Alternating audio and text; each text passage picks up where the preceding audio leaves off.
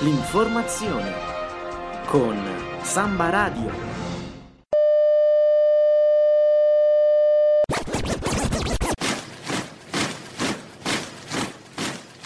Universitari.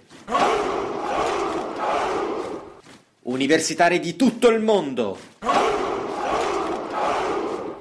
Svegliatevi.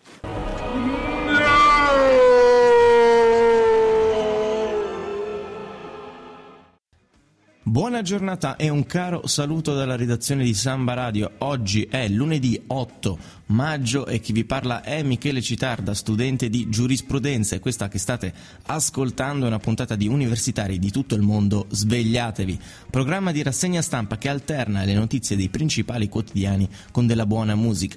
Per cominciare in modo informato la giornata prima di affrontare noiosissime sessioni di studio intensivo e prima di frequentare soporifere lezioni. Cominceremo leggendo le prime pagine dei eh, quotidiani che chiaramente aprono tutti, eh, dedicando parecchio spazio all'esito delle, eh, delle elezioni francesi che hanno visto trionfare Macron con circa il 66% eh, nei confronti di Marie Le Pen. Successivamente poi approfondiremo altri argomenti per poi concludere con l'ambito locale e eh, leggeremo un'intervista a eh, Ignazio Cipolletta di, eh, del Corriere del Trentino di sabato. Prima di cominciare vi ricordo che per intervenire e seguire meglio la trasmissione c'è anche la pagina Facebook e quindi digitate universitari di tutto il mondo, svegliatevi se volete mettete un like. Adesso prima di partire un po' di musica, questi sono i De Fratellis Chelsea Dagger. E nuovamente buongiorno da universitari di tutto il mondo, svegliatevi, andiamo a leggere le prime pagine della Repubblica. Macron, la svolta dell'Europa, Corriere della Sera,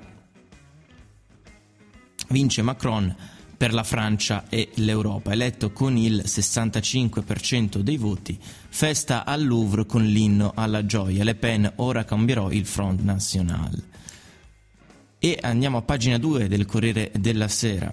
Lino alla gioia davanti al Louvre, con me in marcia la Francia dei lumi. Emmanuel Macron, 39 anni, eletto presidente con ampio margine, i suoi sostenitori sventolano il tricolore ma anche le bandiere dell'Europa. Lui promette in questo paese esiste anche la rabbia per ragioni che comprendo, farò di tutto nei prossimi cinque anni perché non ci siano più ragioni di votare per gli estremi.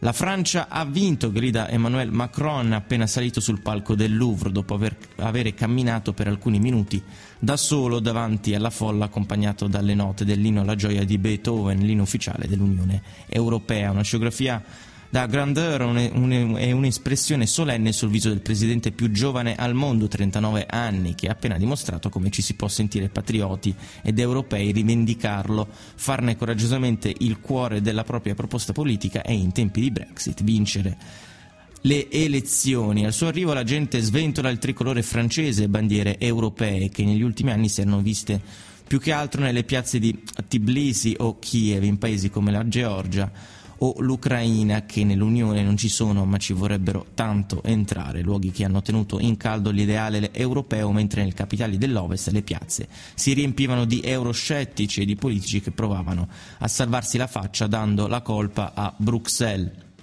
Macron ha scelto l'esplanade del Louvre per la festa della vittoria perché non ha paura di essere maestoso quando serve, perché il Louvre è perfetto per il presidente che vuole essere. La piazza della sinistra è la Bastiglia, quella della destra la Concorde. Macron, che vuole prendere il meglio della sinistra, della destra e anche del centro, ha scelto un luogo finora disertato dalla politica, il cuore della cultura internazionale, luogo che racchiude i più grandi capolavori dell'arte mondiale, non solo francese, di tutti i secoli, dagli egizi alla Gioconda e ha fatto eh, piazzare il palco davanti alla piramide di vetro ultramoderna, la cultura, il cosmopolitismo e lo sguardo rivolto al futuro sbattuto in faccia all'avversaria che sogna una Francia chiusa, protetta, ripiegata verso un passato di gloria autarchica, autarchica che forse non è neanche mai esistito.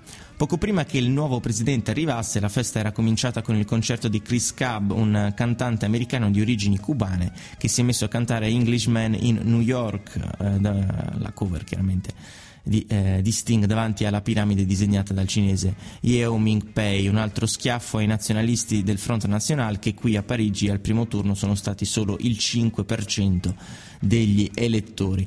Emmanuel Macron ha vinto con il 65,8% dei voti contro il 34,2% di Marine Le Pen.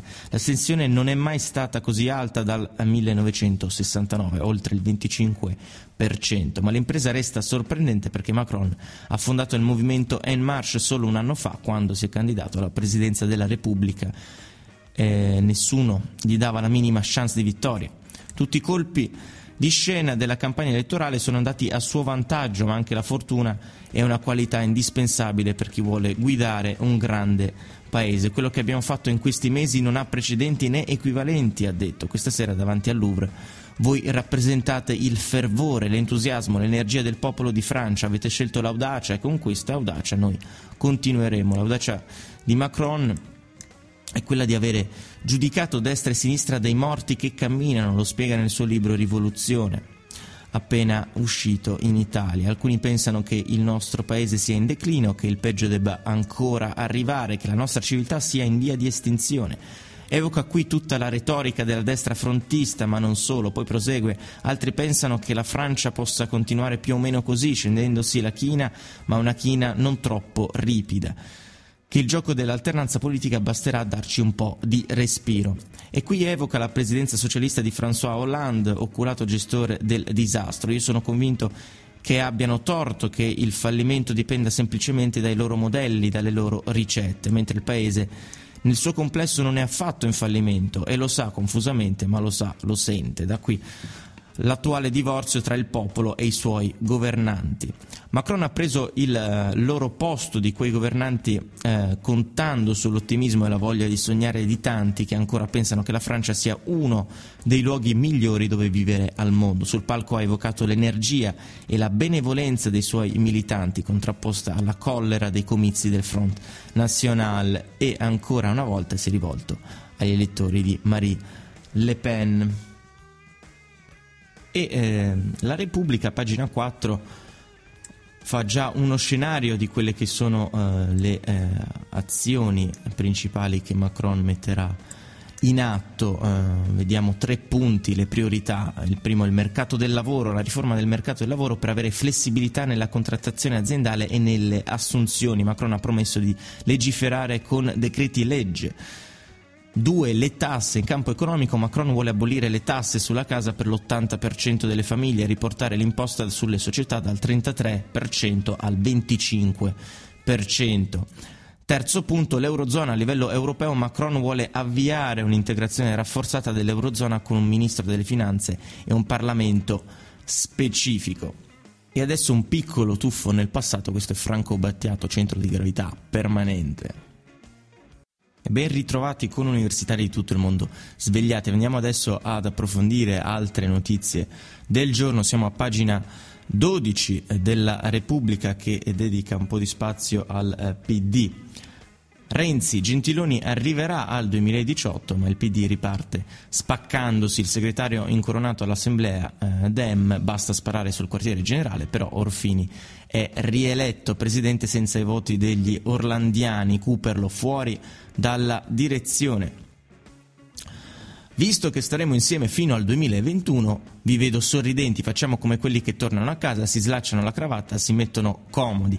Ecco Matteo Renzi, il maratoneta, il segretario inaugura il bis alla guida del PD con una rassicurazione che mira a spazzare via il fantasma della defenestrazione di Enrico Letta da Palazzo Chigi. Questa volta non ci saranno sgambetti, nessuno nel PD metterà in discussione il governo Gentiloni, noi siamo quelli che stanno dalla parte del governo.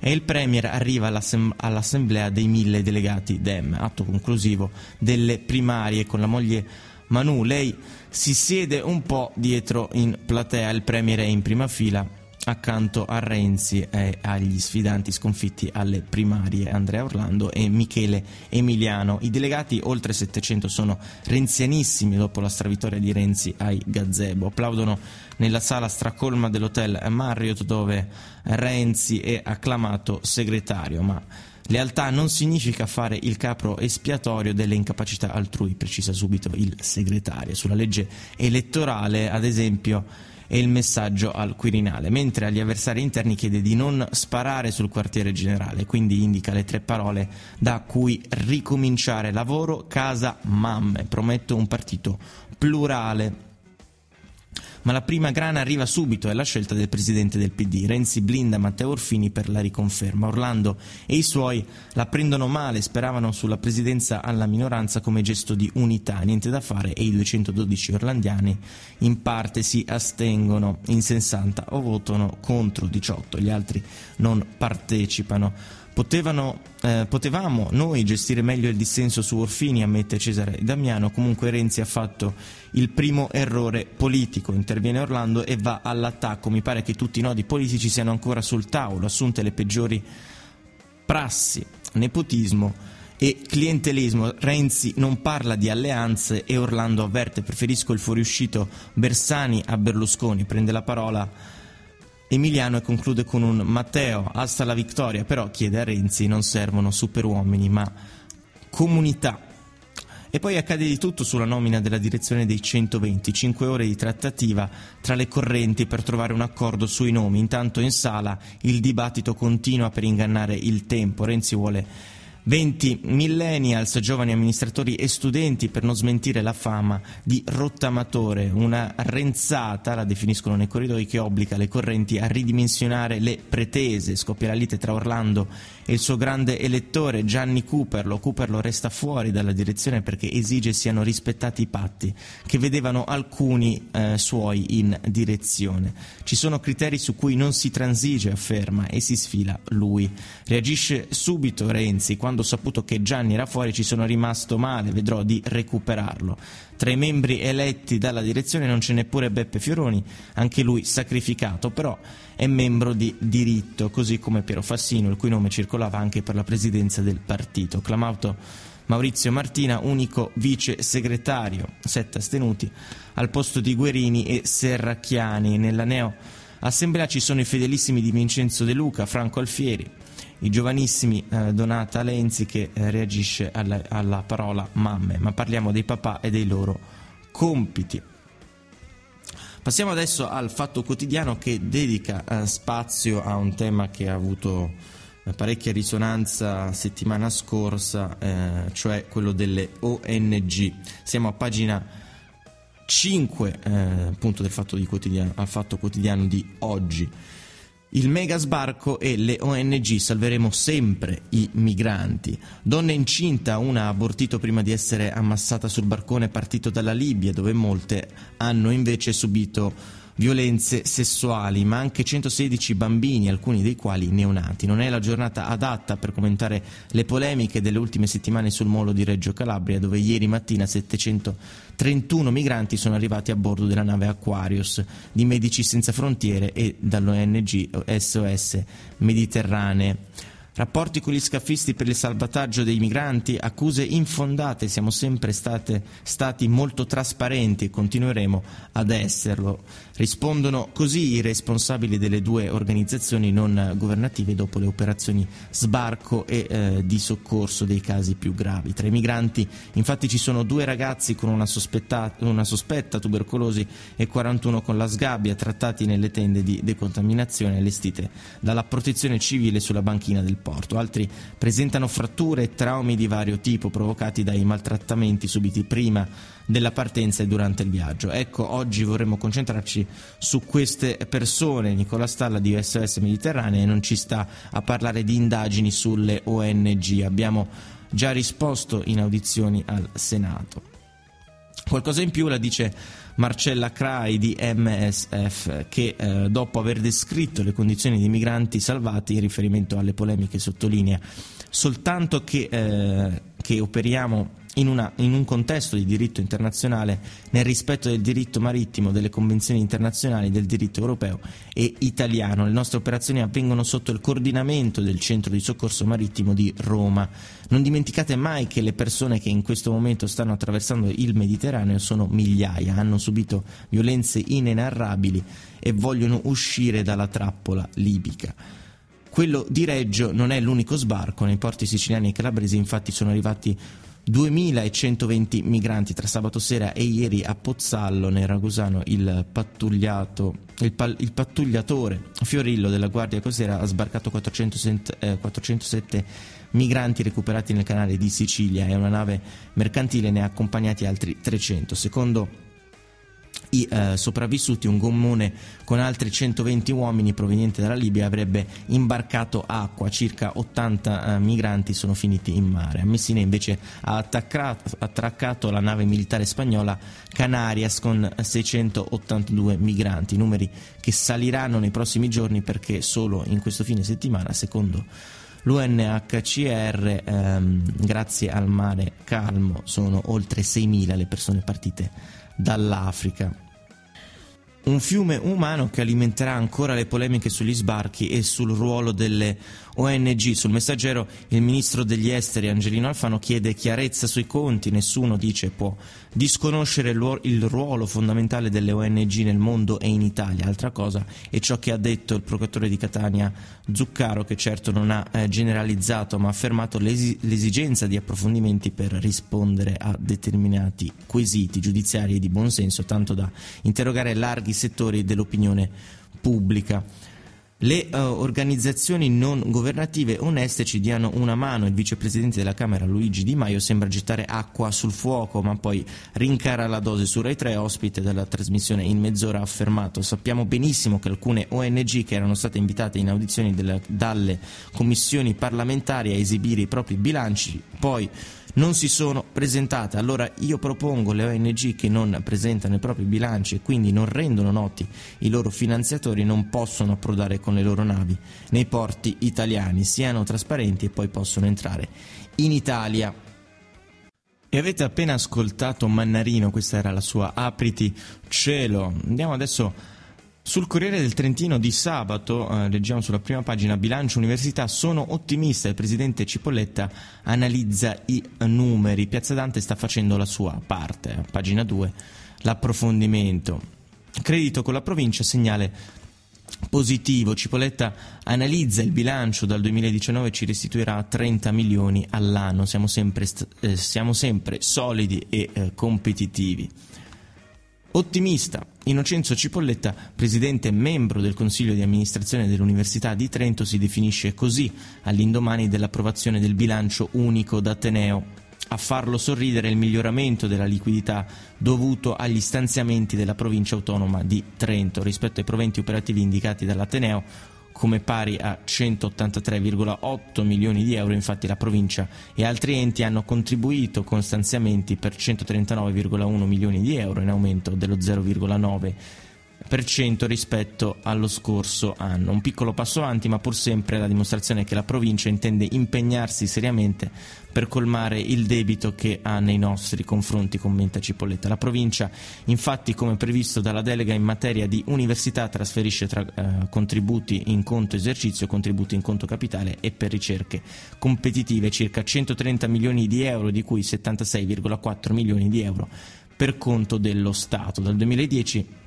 in particolare, con l'acquisizione della delega sull'università, la provincia si è impegnata con lo Stato a corrispondere annualmente all'Ateneo circa 80 milioni di fondi fino a quel momento garantiti da Roma, più altri 30 milioni aggiuntivi, ma a causa delle ristrettezze di cassa imposte dal patto di stabilità Piazza Dante è stata costretta a stanziare tale somma senza poterla tradurre concretamente in cassa, ovvero i soldi sono stati assegnati ma non pagati, con la conseguenza che l'università nel 2016 ha lanciato l'allarme, il debito della provincia nei confronti dell'Ateneo infatti è arrivato a oltre 200 milioni di euro. Per questo, dopo varie sollecitazioni, il governatore Rossi ha promesso di far quadrare i conti con un piano di rientro da 30 milioni di euro l'anno che durerà diversi anni. Secondo quanto previsto nel 2018 andremo in pareggio e dal 2019 con l'allentamento del patto di stabilità rientreranno anche i 30 milioni di euro annui. Abbiamo già iniziato a, a, a vedere un anticipo di questo piano,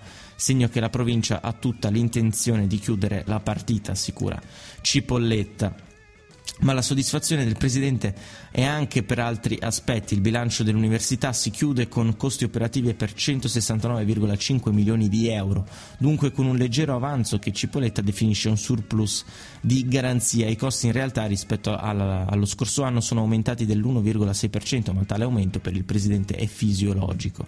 Dipenderebbe infatti dalla stabilizzazione del personale. L'università ha avuto nuove assunzioni e progressioni di carriera dal ruolo di ricercatore a tempo indeterminato a quello di professore associato, incentivazioni una tantum previste dalla normativa e progressioni stipendiali per effetto della fine del blocco eh, degli scatti con decorrenza da gennaio 2016 è fisiologico, secondo Cipolletta, è anche il calo dei proventi da ricerca del 3,1% con un valore che oggi si attesta sui 20,3 eh, milioni di euro. Parliamo di piccole oscillazioni dovute per lo più alla tipologia dei progetti di ricerca applicati, nulla di cui preoccuparsi. Anzi, conclude il Presidente, la nostra università, anche rispetto al resto degli Atenei italiani, continua a dimostrarsi solida e molto competitiva anche a livello internazionale, con la prospettiva di risolvere anche il problema della liquidità. Dunque non possiamo che essere ottimisti. Questa era eh, l'ultima notizia che volevo eh, leggere, siamo arrivati alla fine di questa trasmissione. Prima di salutarvi vi segnalo il programma del palinsesto di Samba, di Samba Radio previsto eh, per oggi. Alle 2 avremo infatti Burro d'Arachidi, alle 5 Hyperion, eh, alle 6 e mezza Che Fugata, alle 8 e mezza One Shot e alle 10 la playlist Alternative. Io eh, vi ringrazio per essere rimasti in ascolto e vi ricordo che la prossima rassegna stampa sarà dopodomani, e cioè mercoledì 10 maggio, sempre alla stessa ora, e cioè alle 9. Nuovamente buona giornata da me Michele Citarda e buono studio. L'informazione con Samba Radio.